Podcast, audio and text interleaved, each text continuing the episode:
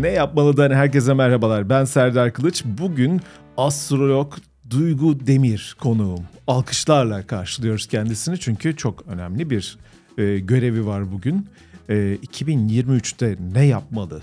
Ülke, dünya, siyaset, magazin hepsi bir arada. Hoş geldin Duygu. Merhabalar, hoş bulduk. Nasılsın? Teşekkürler, harika görünüyorsun. Senin ışığın benden daha iyi. Kayıttan önce baktım. Vallahi bu senden kaynaklandığını düşünüyorum. Ben de ben bembeyaz bir ışık sahibiyim burada. Yüzüm gözüm hiç pek iyi görünmüyor. E, iltifatlara Senin- hayır diyemeyeceğim için. Yok iltifat için değil galiba ışıklardan dolayı değil. Bu, bu tamamen seninle alakalı. Dinleyenler için de e, o güzel sesinde bize bugün çok güzel şeyler anlatacağını düşünüyordum. Ama az önce öğrendiklerimle beraber e, biraz ilginç bilgiler edineceğiz gibi görünüyor. Gerçekleri konuşacağız diyelim. Oo, çok sert. İddialı. Çok sert. Peki gerçekleri konuşacağız derken e, kısaca bir giriş yapalım istersen. E, Duygu Demir ne kadar zamandır bu işle ilgileniyorsun? Ee, Profesyonel bir astrolog diyebiliriz Evet. senin için. Em, 2014'te eğitim almaya başladım. Astroloji eğitimi almaya başladım. Astroloji bir dil gibi. O yüzden hani bir girdik, üç gün konuştuk, okuduk, öğrendik gibi olmuyor. Çok yıllara yayılan bir eğitim gerektiriyor. E, 2017 ile beraber de profesyonel olarak yapmaya başladım. Aslında kurumsal hayatta devam ediyordum. Bu çekimi yaptığımız mekanlar o yüzden benim için çok tanıdık yerler. Bir yandan da e, danışmanlıklar vermeye başladım. 2018'in sonbaharlarında falan da ofiste bıraktım. 2018'in Kasım'ından beri bir fiil sadece profesyonel olarak astrolojiyle ilgileniyorum ve ana mesleğim de bu. E, 4 yıl olmuş, 4 yılı geçmişiz, 4,5 yıl olmuş. Astrolojide bir dil gibi diyorum ya aslında yaptığımız şey gökyüzünün anın kalitesini okumak ve bunu her şeye uyarlayabiliyoruz. Danışmanlıklar yapıyoruz. Danışmanlıktan kastettiğim şey birebir e, Serdar Kılıç'ın işte doğduğu anda gökyüzündeki kombinasyon bize ne ifade ediyor okumak aslında. Ama bunun haricinde ülkelerin haritaları, olay anlarının haritaları, evcil hayvanların haritaları her şeyi okuyup yorumlayabiliriz. Bu tabii ki dışarıdan bakınca astrologları her şeyde karışıyor bunlar yahu falan gibi bir duruma düşürüyor. Halbuki konunun uzmanı olduğumuz için değil. Yani bir ekonomi alanında bir yayın yaptığımda ekonomist gibi ben o alana e, hakim olduğum için değil ama gökyüzünün enerjisi neyi vaat ediyor yorumladığım için her konu hakkında yorum yapabiliyorum. O yüzden ben şahsım adına bir konunun uzmanıyla bir araya yan yana geldiğim ve astrolojik öngörülerimi anlattığım karşı tarafında ya o dönemde şu var aslında diye tamamladığı yayınları çok seviyorum. Böyle. Ben de tamamlayabileceğimi düşünüyorum bu yayında. Bakalım Eminim. bakalım nereleri tamamlayacağız. E, biliyorsunuz ben ekonomist değilim tabii ki çok şükür. Ama şöyle bir şey var hemen e, önden bilgileri verelim. E, birazdan Türkiye gündemi, e, sonrasında seçimler, altılı masalar, e, iktidarlar vesaireler hakkındaki öngörülerini dinleyeceğiz. Sonrasında dünyanın gidişatında da aslında bir sürü çatlak var. E, sadece birkaç soruyla ben sana girizgah yapmak istiyorum. Çünkü bu soruları ben de çok merak ediyorum. Açıkçası böyle olduğunu düşünerek sormuyorum sana ama e, bu herkesin böyle aklında gelip giden sorular olduğunu düşünüyorum. Bunların büyük bir kısmına zaten artık alışmışsınızdır. E, Celal Şengör- Şengör'ün söylediği gibi ya kardeşim işte 3-5 tane yıldız gezegen dönüyormuş onlarda. Vay efendim bugün de bilmem kim yatağından kalkmış ona da ne yapsak falan diye mi düşünüyor gibi bir söylem var.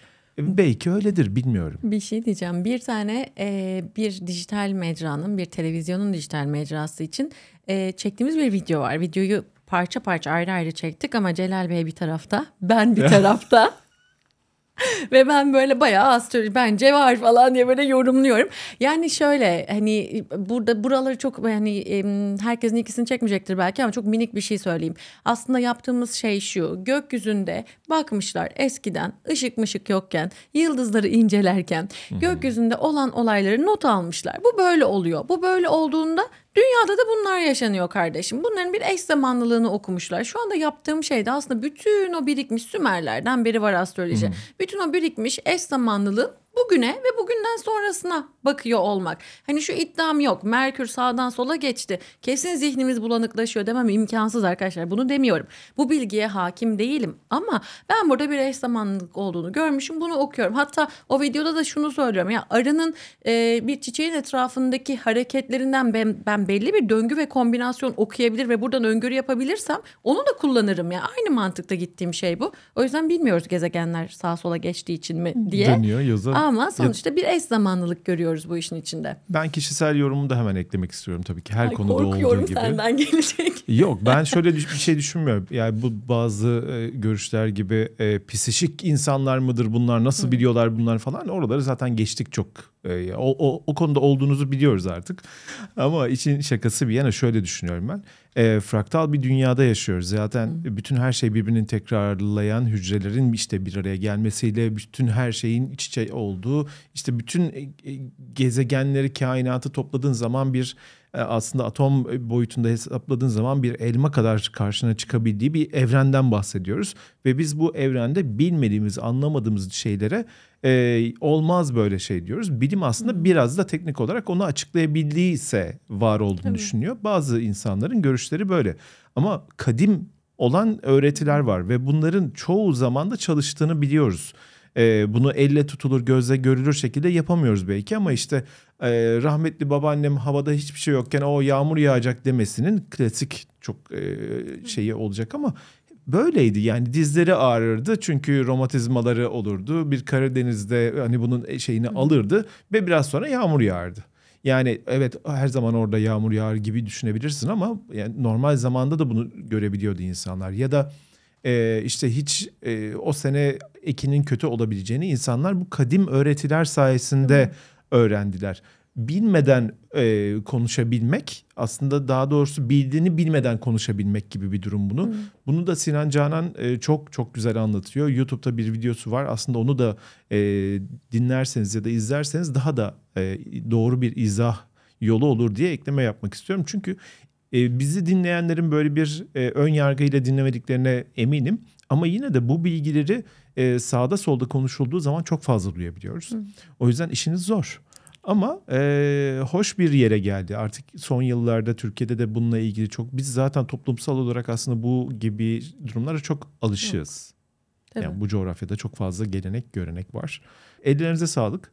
Ee, hazırlıklarını duyduk. 2023'te ilgili çok da güzel bir ajanda yapmıştın.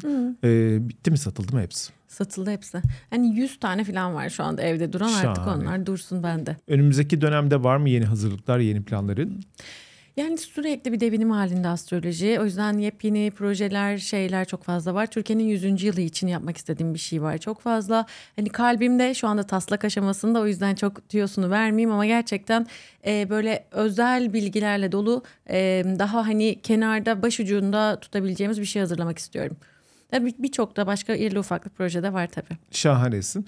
Duygu seni dinlemeye başlayacağız. Ben aradan çekilmeyeceğim buradayım merak etme. E, meraklı meraklı soracağım ama o zaman e, neyle başlayalım? En yakında önümüzde bir seçim var tabii ki. Tamam. e, 100 yıllık bir seçim diye kimilerinin manşet attığı, kimilerinin e, ölüm kalım seçimi olarak gördüğü, taraflı tarafsız herkesin e, sadece Türkiye'de değil bu bölgede e, bu seçime kitlendiğini görüyoruz. Birçok yabancı e, yazar da Türkiye'deki e, 2023'teki en büyük ve en zor seçimin Türkiye'de olduğunu söylüyorlar.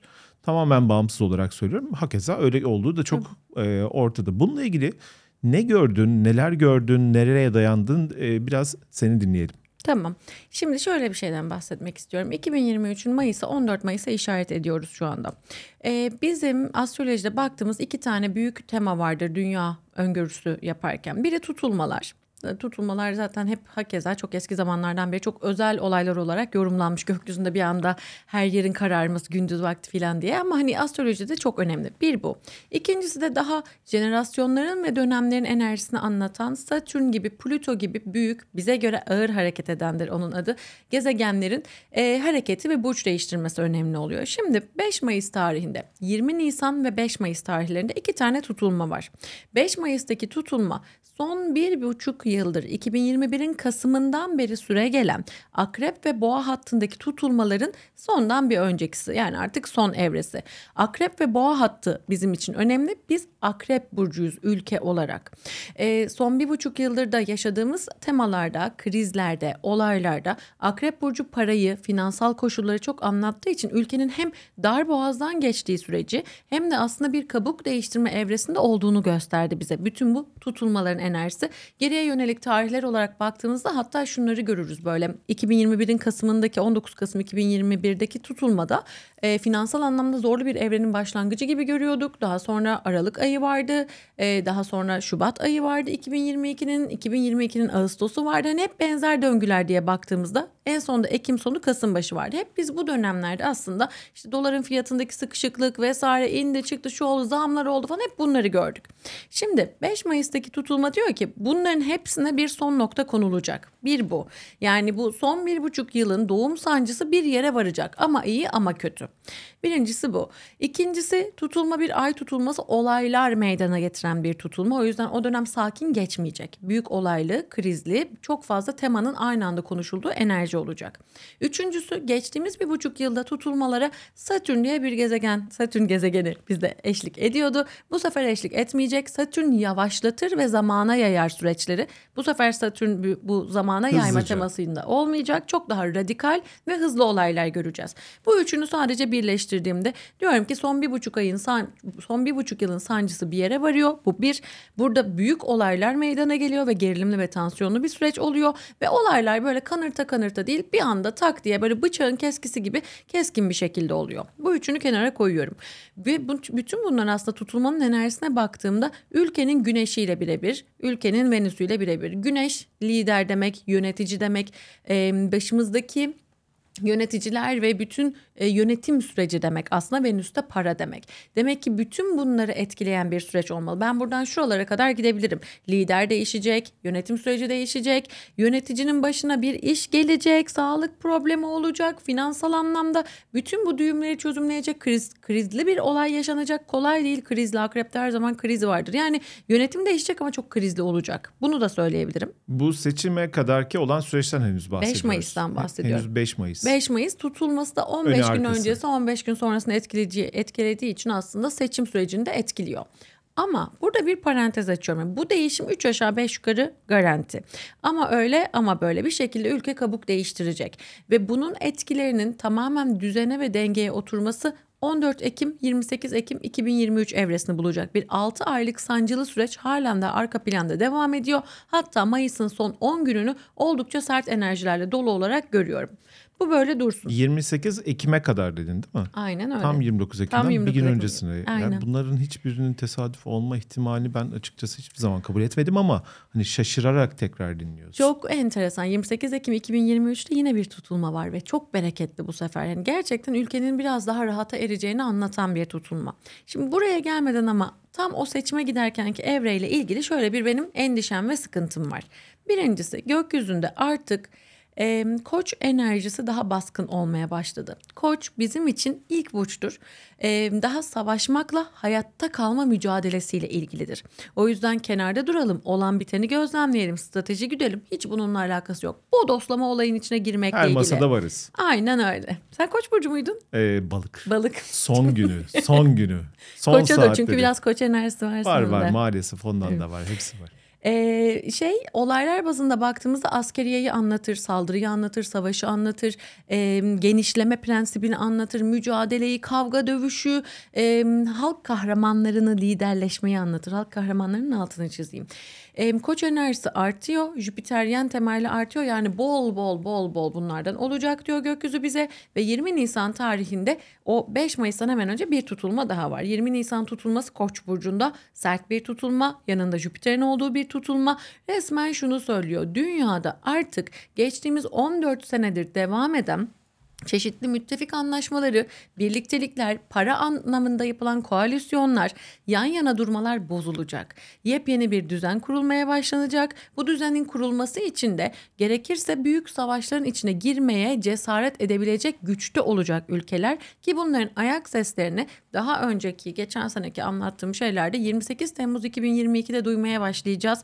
Daha sonra 21 Ocak'tan sonra hareketlenmeye başlanacak diye anlatmıştım. 28 Temmuz NATO'nun Finlandiya ile anlaşmayı ya- yaptığı dönem yani genişleme prensibini görüyoruz.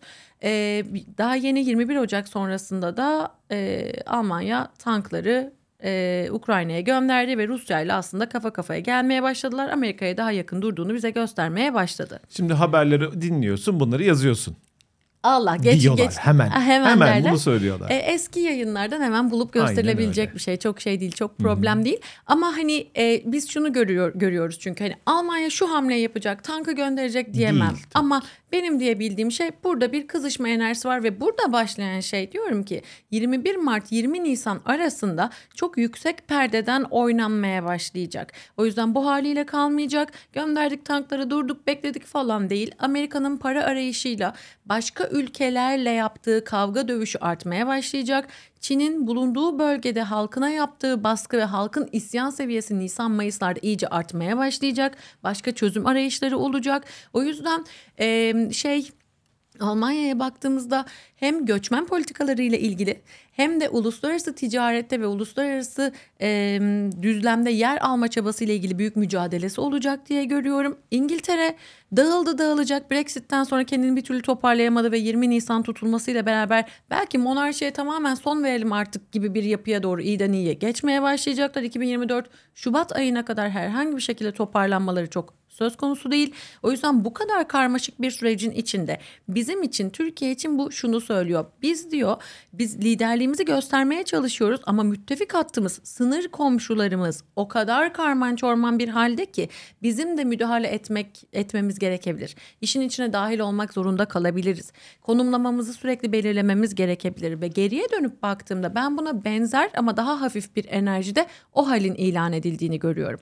O yüzden bütün bunlar üst üste geldiği için seçim yapılabilecek mi? Nasıl bir koşul altında yapılacak? Tekrar yapılması gerekecek mi? Durdurulup bir daha mı yapılacak? Bö- Böyle bir karmaşa görüyorum orada. Muallaklık görmüyorum bakın. Hani şey gibi değil. Seçimi yaptık ama ne olacak ama yapabildik öyle bir şey değil. Tak tak tak gerçekleşecek olaylar ama çok savaş var, çok mücadele var ve bu kadar olayın içinde hayatta kalmaya, nefesini e, almaya e, devam etmeye çalışan bir Türkiye var. O yüzden de diyorum ki hani evet kabuk değiştirme diyor.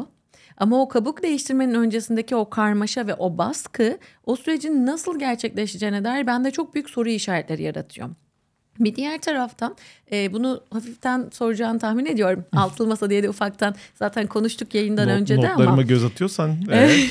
Ama onun çekiyorum. öncesinde bir Tamam. küçük soru soracağım. Ee, özellikle Rusya tarafında Rusya Türkiye e, dolaylı işbirliği gibi görünen bir durum söz konusu zaten. E, bu iyidir kötüdür benim oradaki yorumum olamaz ama ben şu tarafında şu geçtiğimiz günlerde şeyi e, öğrendim duydum. E, Rusların Türkiye'de e, barınma ve yerleşme durumlarına karşı e, devletin biraz e, olumsuz bakmaya başladığı ile ilgili bilgi var ve bu e, oturumlarına izin vermemek, oturumlarını iptal etmek hatta geri dönüşlerini bir şekilde sağlamak üzerine kurulu olduğunu düşünenler var. Bunu e, bulunduğumuz yerdeki arkadaşlardan da duyduk. Başka yerlerden de e, aynı şekilde dönüş aldık. Bunun şöyle bir şeyi doğurmuş olma ihtimalini konuşuyorlar. İşte e, baskın olarak bir baharda Ukrayna'ya tekrar bir daha yoğun bir hamlenin gelmesini çok net bekliyorlar artık ve e, o- orada bir koparma hamlesi bekleniyor ve büyük ihtimalle hatta bir seferberlik ilan edilme ihtimaline karşı Türkiye'nin de bu anlamda bir e, Rusya'ya aslında e, destek attığını söylemek mümkün olabilir çünkü çok ciddi bir göç aldık. E, böyle bir durum da var mesela ortada. Ee, Putin Putin'in elimizde bir haritası var. Yüzde yüz emin değiliz bu bilgi doğru mu diye ama terazi burcu yükseleni akrep. Ee, ve e, bu 20 Nisan tutulması dönemi aslında Putin'in de tekrar bir hamle değişikliği yapmak zorunda kalacağına, çok daha keskin tutumlarda bulunacağına işaret ediyor. Ama ben mesela şey de geliyor bana çok enteresan bir şekilde. Böyle e, Putin'in aslında daha uzun vadede 2026'lara 27'lere kadar gücü elinde tutsa bile 26-27'de de çok büyük bir alaşağı olma teması var. O yüzden böyle biraz hani uzun vadeyi görüp biraz daha canhıraş müdahalelerde bulunuyor gibi geliyor bana işin açıkçası. Ee, Rusya tarafına baktığımızda Rusya'nın 91 haritası e, Oğlak Burcu ağırlıklı bir harita ve aslında son 14-15 yıldır inşa edilen yönetim süreciyle ilgili e, çok köklü bir karar alınması gerekiyor. Bu kararı aslında şu anda bir sıkışıklık evresinden geçtiklerini ve darboğazda olduklarını çok net görüyorlar. Burayı toparlamak ve yeni bir hamle yapmak için 20 Nisan'da bir atılımda bulunacaklar. Yine artı, 10, artı eksi 15 gün düşünebilirsiniz. E, ama bu da burada kalmayacak. Mesela Aralık 2023, Aralık'ın ilk 12-13 günü, 14 günü daha önceki Rusya-Ukrayna savaşının bize göre başlangıcını işaret eden tutulma derecelerinde yine. O yüzden Aralık aylarını falan halen daha sert gösteriyor 2023'te e, şeye baktığımızda. Rusya-Ukrayna düzlemine baktığımızda. Sadece E, orayla kalmıyor işte bize de Bize her de yere hepsi yansıyor. birbirinde etki Tabii. ediyor. O yüzden seçim konusunda da e, tam hemen hemen o dönemlere denk geliyor bahar gibi. Orada da böyle bir şeyler birbirini tetikleyecek mi acaba? Ben açıkçası biraz orada biraz e, astrolojiden bağımsız öngörsel olarak orada bir sıkıntı olduğunu düşünüyorum. E, hepsi bir arada yürüyor olabilir de gibi görünüyor. Olabilir aynen. Aynı anda hem her tarafı korumaya çalıştığımız ama bir yandan da seçimi yaptığımız bir evre. Ama gerçekten hani sancılı ve çok keskin hamlelerin olduğu çok beklenmedik olayların bir anda gelişeceği de bir dönem. 2023 için genel olarak böyle bir e, yorum var. 2023 çok hızlı, çok sert, çok keskin. Başlangıçlar, bitişler, doğuşlar, ölümler vesaireler anlamında çok keskin ve çok deniş, e, dönüştürücü bir sene olduğunu söylüyorlar. E, biraz tarihi bilgiyi zorlarsak da e, yani her 100 yılın başındaki ilk 10'da ve ilk 20 senede zaten çok büyük devrimler e, gerçekleşiyor. Öyle ya da böyle işte e, bu geriye dönük baktığınızda her yüzyılın başındaki o süreç e, takvimsel olarak mı dersiniz yoksa artık böyle bir süre gelen bir akım mı? E, böyle bir enerji açığa çıkıyor ve bu yıllarda sanki yine oralardayız gibi görünüyor. E, astrolojiden yine bağımsız olarak. Bir yandan da biraz seninle şeyden bahsetmiştik ya başında. Şimdi bu sene iki tane büyük gezegen Satürn ve Plüto son derecelerdeler. Şu anda biz o son derecelerin içindeyiz. Mart sonuna kadar son derecelerde olacaklar. Mart sonuyla beraber de yeni geçtikleri burçta harekete geçiyor olacaklar. O yüzden bir yenilenme, yeniden başlama, yeniden harekete geçme enerjisini getirecek. Koç burcu çok aktif bizde. Şu anda bu senenin içinde 2024'ün Eylül'üne kadar da ön planda olacak ve bu aslında Koç burcu demek bir anda hızlıca çok fazla şeyin gerçekleşmesi demek. O yüzden hızlıca başlamak, hızlıca bitirmek, e, radikal olaylar, beklenmedik olaylar. Yine halk kahramanlarını söyleyeceğim. Bu, Bu bunun çok, ilginç. önemli Bunu az önce söylüyorum. gözümün içine baka baka böyle altını çizdim. Sen mi olacaksın acaba Ee, kahramanı? yani ben çok ilgilen ben yatay zeka ile ilgileniyorum daha çok yapayla da ilgilenmiyorum. Çünkü artık bundan sonrasında hakikaten biraz dinlenmeye ihtiyacımız var.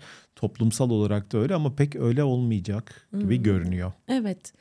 Em, şeyden bahsetmek istiyorum çok ufak. Bu başlangıçlar teması ile ilgili. Fark ettiysen altılı masayı hala biraz daha az sonra Evet, az diye sonraya aktarmaya attım. çalışıyorum. Çünkü orada çok ciddi bir iddiam var.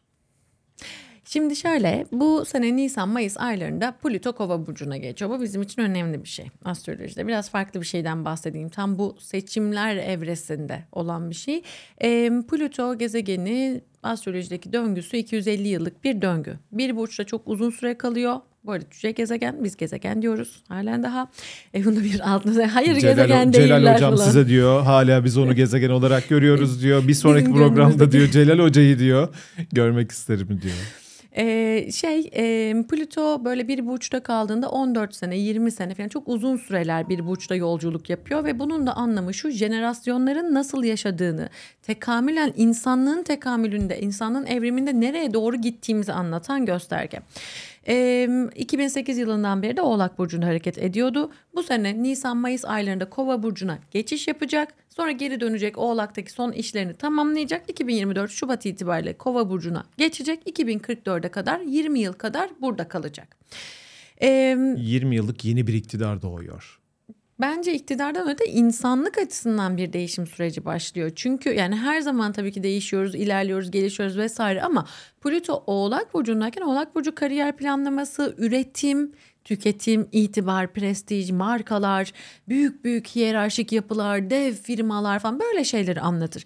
Buralardaki abartıyı, hırsı, açgözlülüğü ve aynı zamanda bunun getirdiği yıkımı anlatır bize. Yani o güç hırsının nereye getirdiğini anlatır. Bu her anlamda. Bir sürü dev firmalar, dev yapılar anlamında da yönetimsel süreçler ve bankacılık ve ekonomi anlamında da. Hemen araya giriyorum. Geçtiğimiz e, haftalarda Google, Microsoft ve bununla alakalı yaklaşık 4-5 büyük firma toplamda 70 bin kişiyi e, işten çıkarma kararı aldı. O büyük e, işten çıkarma kaotik bir durum gibi görünüyor ama özellikle bilişim sektöründe tabii bunlar yaşandı.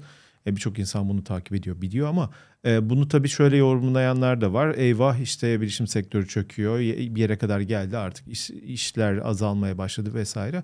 Pek öyle görünmüyor. Tam tersine e, karlılıkları artmaya başladı. Daha da fazla para kazanıyorlar.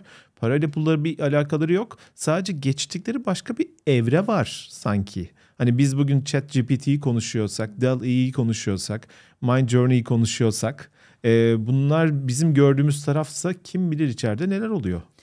Ee, yine bir şey geçmişe referanslı bir şey söyleyeceğim. O Ocak ayı 2023'ün Ocak ayı yılın kalanının nasıl geçeceğine dair retrosu, Plüto kavuşumu vesaire derken ekonomik anlamda ya da ülkelerin firmaların çok pardon e, istihdam anlamında nereye gideceklerine dair çok büyük tüyolar taşıyacak ve bunu Mart sonuna kadar bir küçülme hamlesiyle göreceğiz diye daha önce çok anlattım.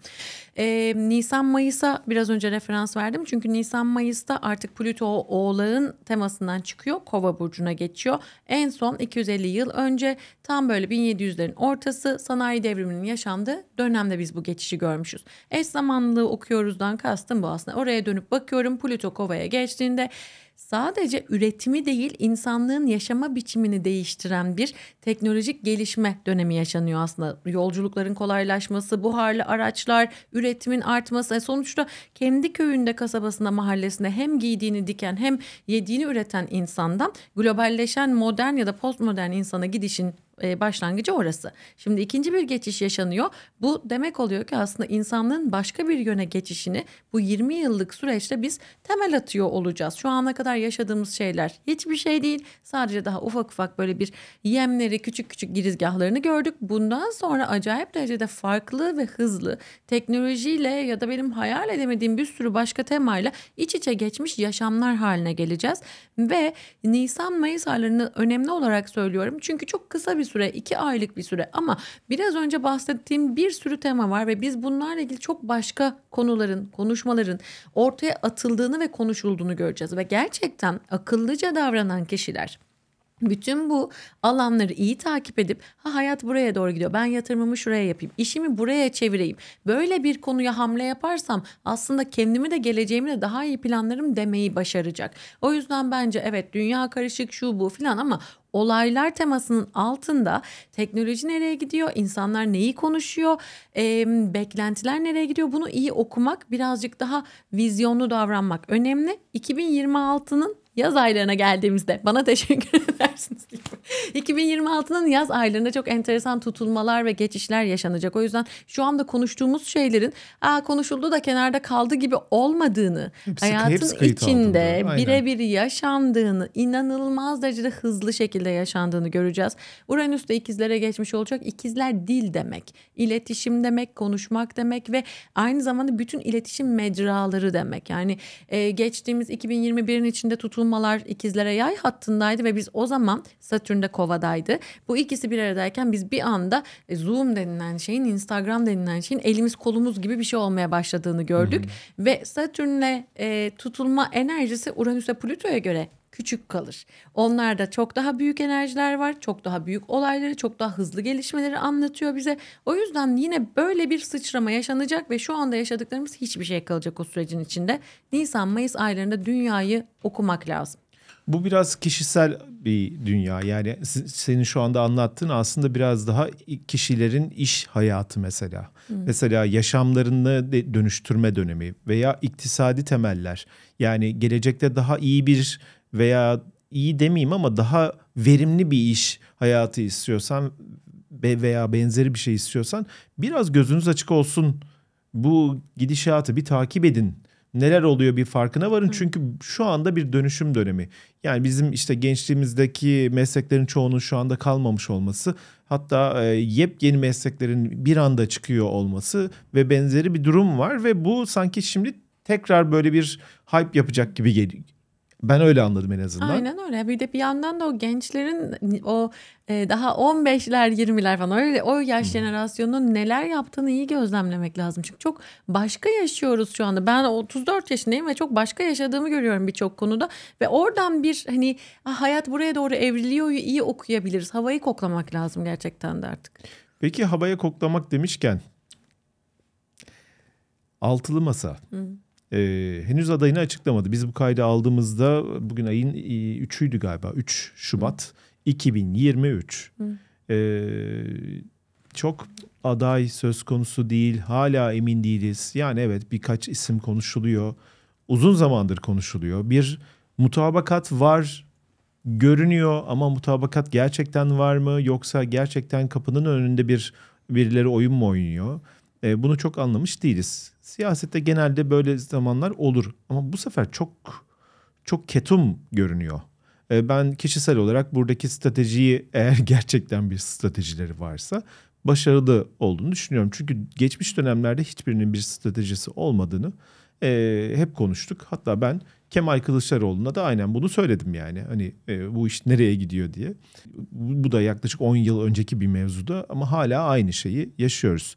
E, bizim gibi e, ülkesinin veya işte yaşadığı toplumun faydasını düşünmek isteyen insanlar için zor bir dönem. Şimdi cümleyi toparlamaya çalışıyorum tabii. Topu biraz taca atmadan ama e, İstanbul'un değişik ilçeleriyle işte Silivri'siyle vesairesiyle derdi olmadan işin latifesi bir yana bir altılı masa söz konusu. Bu altılı masayla ilgili senin bir öngörün var. Hmm. Hmm. Önce şeyi söyleyeyim. Bunu galiba söylediler zaten ama 9 ile 12 Şubat arasında bir Merküryen tetikleme var. Burada bir açıklamaları olacaktır diye düşünüyorum. Hani bir adayımız şudur olmasa bile daha bir rotaya yönelik önemli bir en açıklama azından yapılacak. seçimden önce adayı açıklarlarsa fena olmaz yani. E, Seçimde inşallah. yani ben inanıyorum yani Ee, açıklayacaklardır. bir diğer taraftan şunu söyledim. Ee, altılı masa dağılır dedim arkadaşlar. Ee, Satürn ve Güneş birlikteliği var haritalarında. Haritasında altılı masanın e, 12 Şubat e, 2022 olarak alıyorum e, doğum haritasını. E, e, bu Satürn çok tetiklenecek. Bu 5 Şubat'taki dolunayla akabinde 9 Mart ve akabindeki 3-4 haftalık süreçte ve sonrası seçime geliyor zaten 5 Mayıs'taki dönemde. Bu üç dönemde Satürn birlik, bütünlük, bir işin omurgası, istikrarı, sağlamlığı, Uranüs'te aniden gelen değişimler, e, altılı masanın o sağlamlık göstergesine aniden gelen değişimler diyen Uranüs sürekli dokunuyor olacak. Demek ki bir birlik, bir sağlamlık, Sallayacak bir bir yerlerde.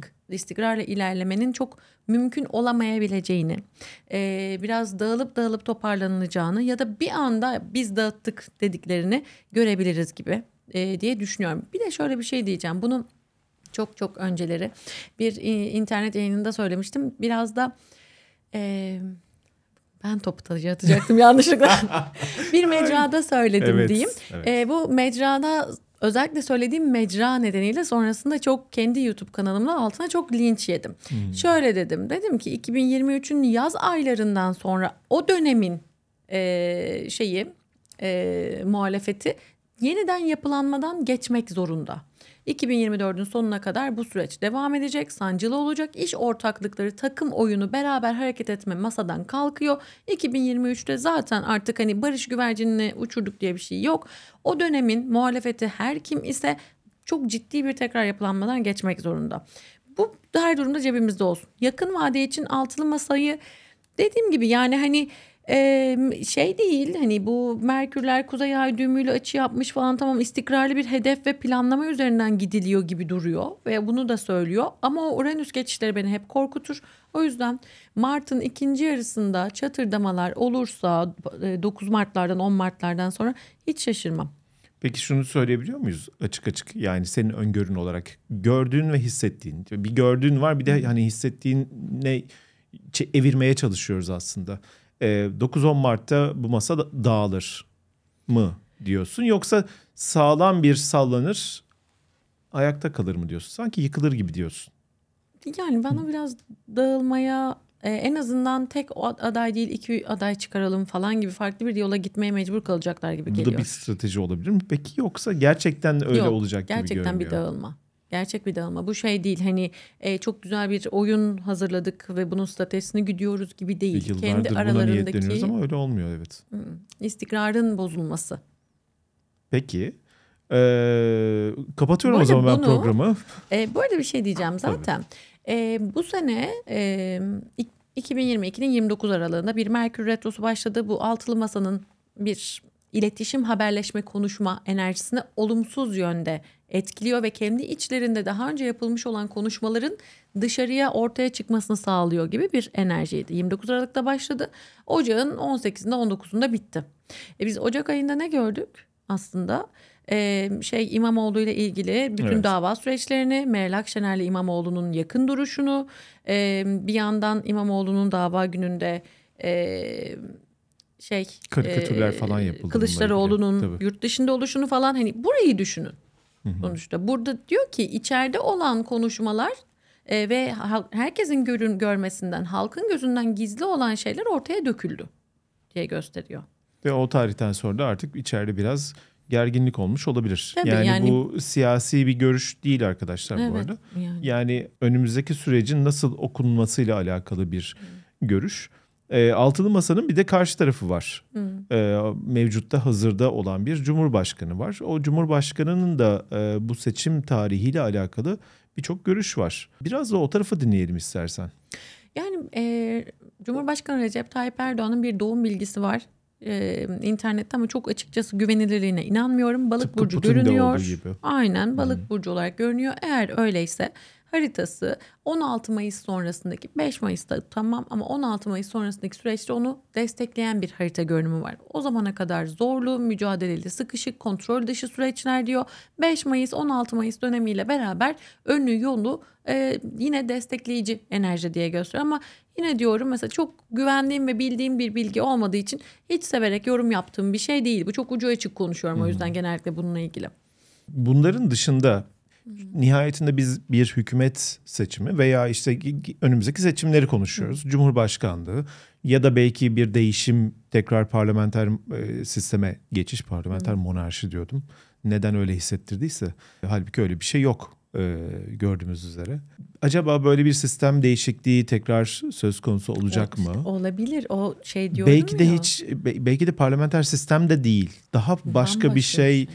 De acaba çünkü söylediklerinde şu var. Ee, çok keskin hatta altını çizerek belirtmek istiyorum. Devrim niteliğinde olabilecek şeylerden bahsediyoruz. Şimdi bugünün itibariyle ben kişisel olarak e, Mayıs ayındaki seçimden sonra e, parlamenter sisteme geri dönülmüş olmasını bir devrim olarak görmem. İktidar bile kazanmış olsa şu anda bir devrim olarak görmem. Evet e, işine bu geldiği için seçmenin oyunu alacağını düşündüğü için bunu yaptı diyebilirim. Ama devrim niteliğinde olduğunu düşünmüyorum. Başka böyle bir şey kurcalamaya çalışıyorum. Başka bir şey olabilir mi diye. Ee, bazı görüşler var. Kişisel bir görüşü olduğunu hiçbir zaman söylemedim. 79 İran devriminde de e, benzer sahnelerin olduğunu söyleyenler var. Görüşlerini olanlar var. Ee, İran devriminden sonraki sürecin çok hızlı olduğunu anlatıyorlar. Ben açıkçası 30 yıldır 40 yıldır Türkiye ile İran'ı hep birbirine benzetmeye çalışırlar ama uzaktan yakından alakası olduğunu hiç düşünmüyorum. Böyle bir şey olma ihtimaline de ben açıkçası inanmıyorum. Ee, bunun birçok sebebi olmakla beraber çok gerçekçi gelmiyor. Çünkü bazı konularda o kadar çok insanların arasında şimdi internette de tabii ki herkese erişimi olan bir yer. Herkes kamerasını açıp konuşabiliyor doğal olarak. Ama bu kadar kolay bir süreç var mı önümüzde? Sen böyle bir şey olabileceğini düşünüyor musun? Hiç zannetmiyorum. Bana da hiç hiç öyle gelmiyor. O kadar da uç bir şeyden Yani, bahsetmiyoruz. e, bir üzerine bunun üzerine bir baskı, baskı rejimi ya da e, bir hani e, askeri müdahale gibi temaları göstermiyor çok da fazla. Çok şükür. Yani asker kısmını yine bir tık böyle kenarda tutayım. Marsiyen bir enerji var. Hani Müdahale ama anlamında olabilir ve bir şey söylemiştim en başta. o hale benzer. Özellikle sınırlarla alakalı. Evet. Sınırların genişlemesiyle alakalı. Ee, Suriye gündemi var önümüzde. Bu da biraz haber bülteni gibi oldu ama e, hakikaten hepimiz içinde olduğumuz süreçler. Biraz da şeye bakıyorum. 2023'ün 29 Ekim'i. Peki burada ne görüyorsun? İşte 28 Ekim 2023 tutulması şahane diyorum ya 5 derecede Boğa burcunda Jüpiter'le beraber bizim ülkemizin güneşlisi güneşinin karşısında. 5 ayda nasıl değişir bu kadar? Ee, şöyle düşün ama e, aslında o 28 Ekim'in tutulması 2021 ile başlayan sürecin sonlandığı alan. Yani biz şu anda aslında Mayıs ayındaki seçimi bugünkü enerjiyle bir anda yaşamadık. Son bir buçuk yıldır yaşadığımız ekonomik sıkışıklıklar, çözümsüzlükler vesaire bir sürü başka bir şeyler bizi bu e, daha e, şey e, ne olacak ne olacak endişesini daha yüksek perdeden yaşayacak noktaya getirdi. O yüzden orada bir kırılma yaşayacağız. Bu kırılmayla beraber de toparlanmaya başladığımız artık ışığın güneşin bizim tarafımızda olduğu gibi bir enerjiyi hissetmeyi aslında getirecek bu aslında. O yüzden 28 Ekim 29 Ekim hiçbir şey diyemem. Ekonomik anlamda muhteşem düzeldik toparladık asla diyemem. Açıkçası onun olması zaten mümkün Ee, görünmüyor. Yani hatta şöyle bir şey var. Mesela 20 Nisan 2023 tutulması 5 saat 24 dakika sürüyor. Bu bizim için şu demek. 20 Nisan'daki o savaşkan enerji ne hangi olaylara sebep olacaksa arka planda dünya üzerindeki etkisi 5 saat 5 yıl kadar devam edecek. Ya da Pandemi döneminin tutulma enerjisi 3-4 saatlik bir tutulmaydı. 3-4 yıl boyunca biz bunun iz düşümünü yaşayacağız diyorduk. E yaşıyoruz zaten halen daha son demlerindeyiz. O yüzden evet ekonomik anlamda bir 2-3 yılımız var ama en azından umut var. Daha hani önümüz açık gibi bir enerjisi var. Ee, güzel şeylere de yer var aslında. Bu kadar da karamsar olmak çok önemli değil. Ee, dün bir e, TED konuşmasında dinledim. İsmini hiç hatırlamıyorum şimdi ama belki bile- bilenler vardır.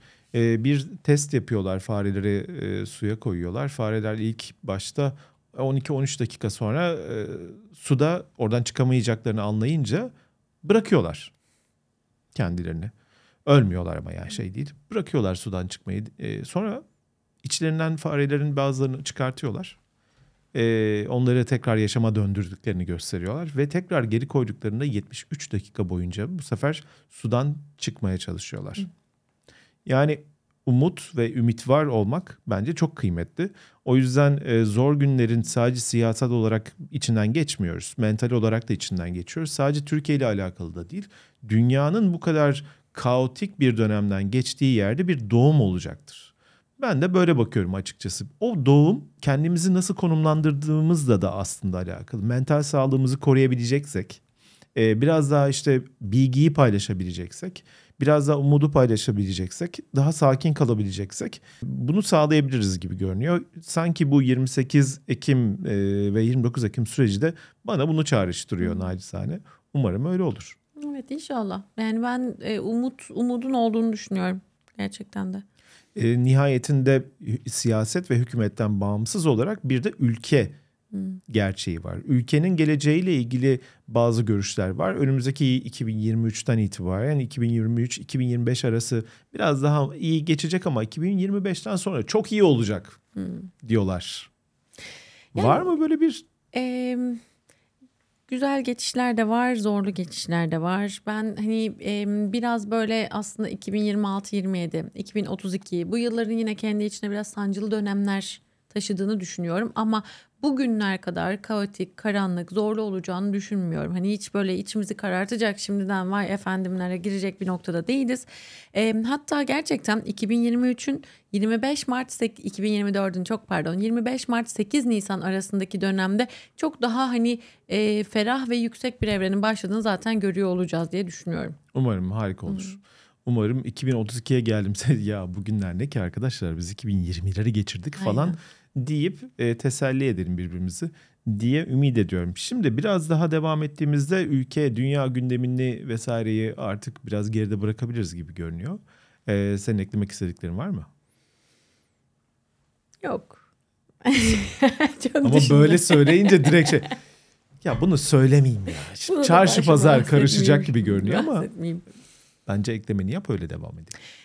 Yani şey biraz e, şöyle bir dönem var yaz aylarında. O dönemi de bir böyle dipnot olarak vereyim istiyorum. 23 Temmuz civarlarında başlayacak. Bir kadın liderle ilgili ya da çok büyük bir kadın sanatçı ile ilgili e, çok ününü şanını durumunu etkileyecek büyük ve radikal olaylar yaşayacağımızı e, özellikle Ağustos'un ilk günleri ve 16 Ağustos civarında enteresan durumlarla karşılaşacağımızı düşünüyorum. Aynı zamanda bu kadın lider evet taraf ama aynı zamanda e, parayla ilgili özellikle altınla ilgili çok böyle sert ve ani hamlelerin olabileceği bir dönem yaz ayları. Haziran ayından Ekim ayına kadar genel anlamda bir yükseliş trendi var altına dair. 23 Temmuz 4 Eylül arası biraz daha volatilitenin yüksek olduğu ve düşmeye de meyilli olduğu dönem aradaki dönemde. O yüzden yatırımlarınızı yapacaksınız. Bir, bir yatırım tavsiyesi Yatırım değil. tavsiyesi değildir tabii Ee, ki. Ama e, yine de hani bir tık daha böyle bir e, trend olduğunu da altını çizmek isterim. Şimdi zaten düğünler falan bitiyor o tarihlerde. Altının e, şeyi talebi Ha. azalıyor. Düşecek Ondan, tabii ki tabii yani. canım. Başka ne olacak ki bunun? E, bu dolar ons bazında diye düşünelim bunu o diyeyim. zaman Fed'in verdiği kararlar doğrultusunda diye. Evet küçük bir ara verdik. Soluklandık o arada. Çünkü çok hararetliydi. Ee, başımıza bir şey gelmedi merak etmeyin. Henüz her, her- hep- hepimiz buradayız, stüdyodayız. Ee, peki Duygu biraz da böyle aşk meşk işlerine girelim ya. Ya yok mu bu sene Olur. lavlanmıyor mu insanlar? Nedir durum? Vallahi 20 Şubat'tan sonra bir Bir yükseliyor. lav geliyor, bir, yükseliyor. lav geliyor. Hızlı hızlı hem de. Yükselen kim? Vallahi. Ya 5 Şubat tarihinde bir dolunayımız var bu pazar günü tam yayın zamanında. Bu dolunay aslında böyle bir koçlara, aslanlara, yaylara güzel güzel aşklar vaat ediyor. Bu bir cepte yakın Peki. vadede. 20 Şubat sonrasında hava ve ateş demiş. Yine koç aslan yayın başlayan aşkı güzel devam edecek diye anlıyorum. İkizler, e, terazi ve kova içinde verimli bir dönem olacak gibi.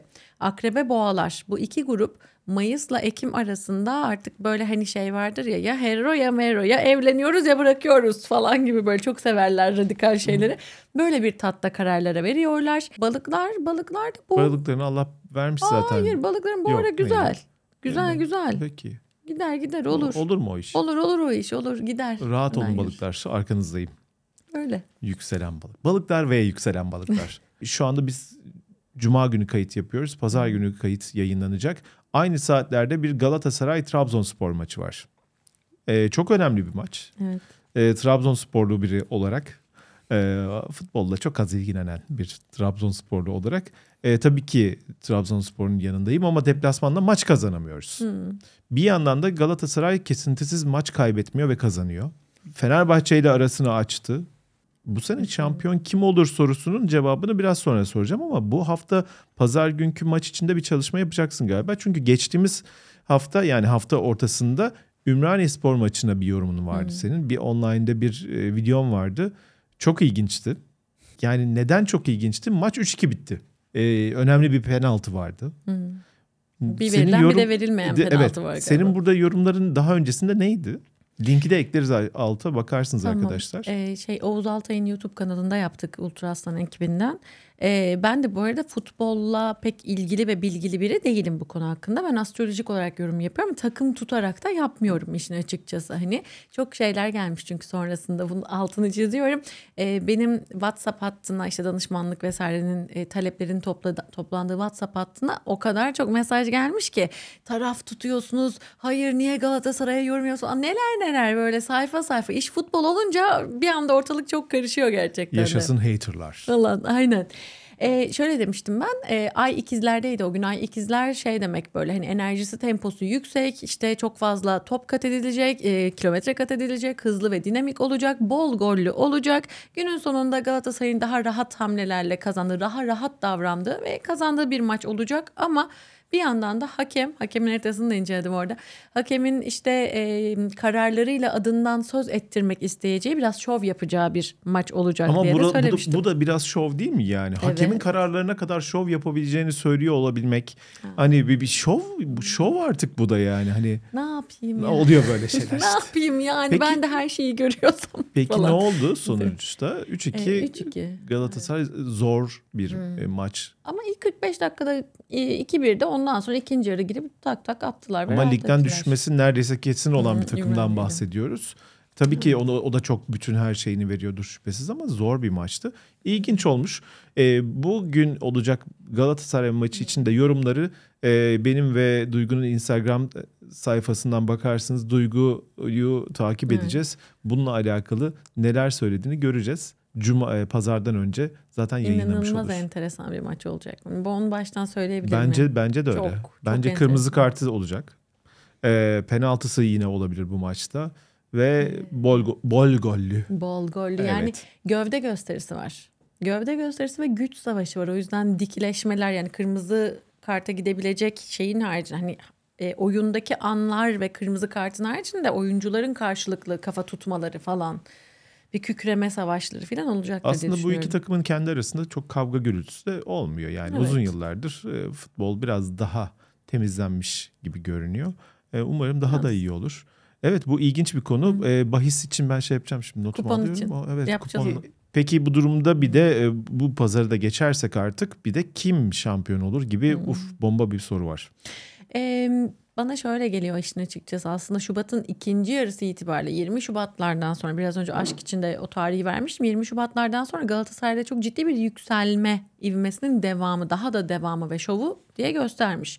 20 Nisan tutulması için 21 Mart 20 Nisan arasını güçlü demiş 20 Nisan'daki tutulmayla beraber de e, kalıcı ve istikrarlı bir liderliği iyiden iyi ortaya koyma yani şampiyonluğu çok destekliyor.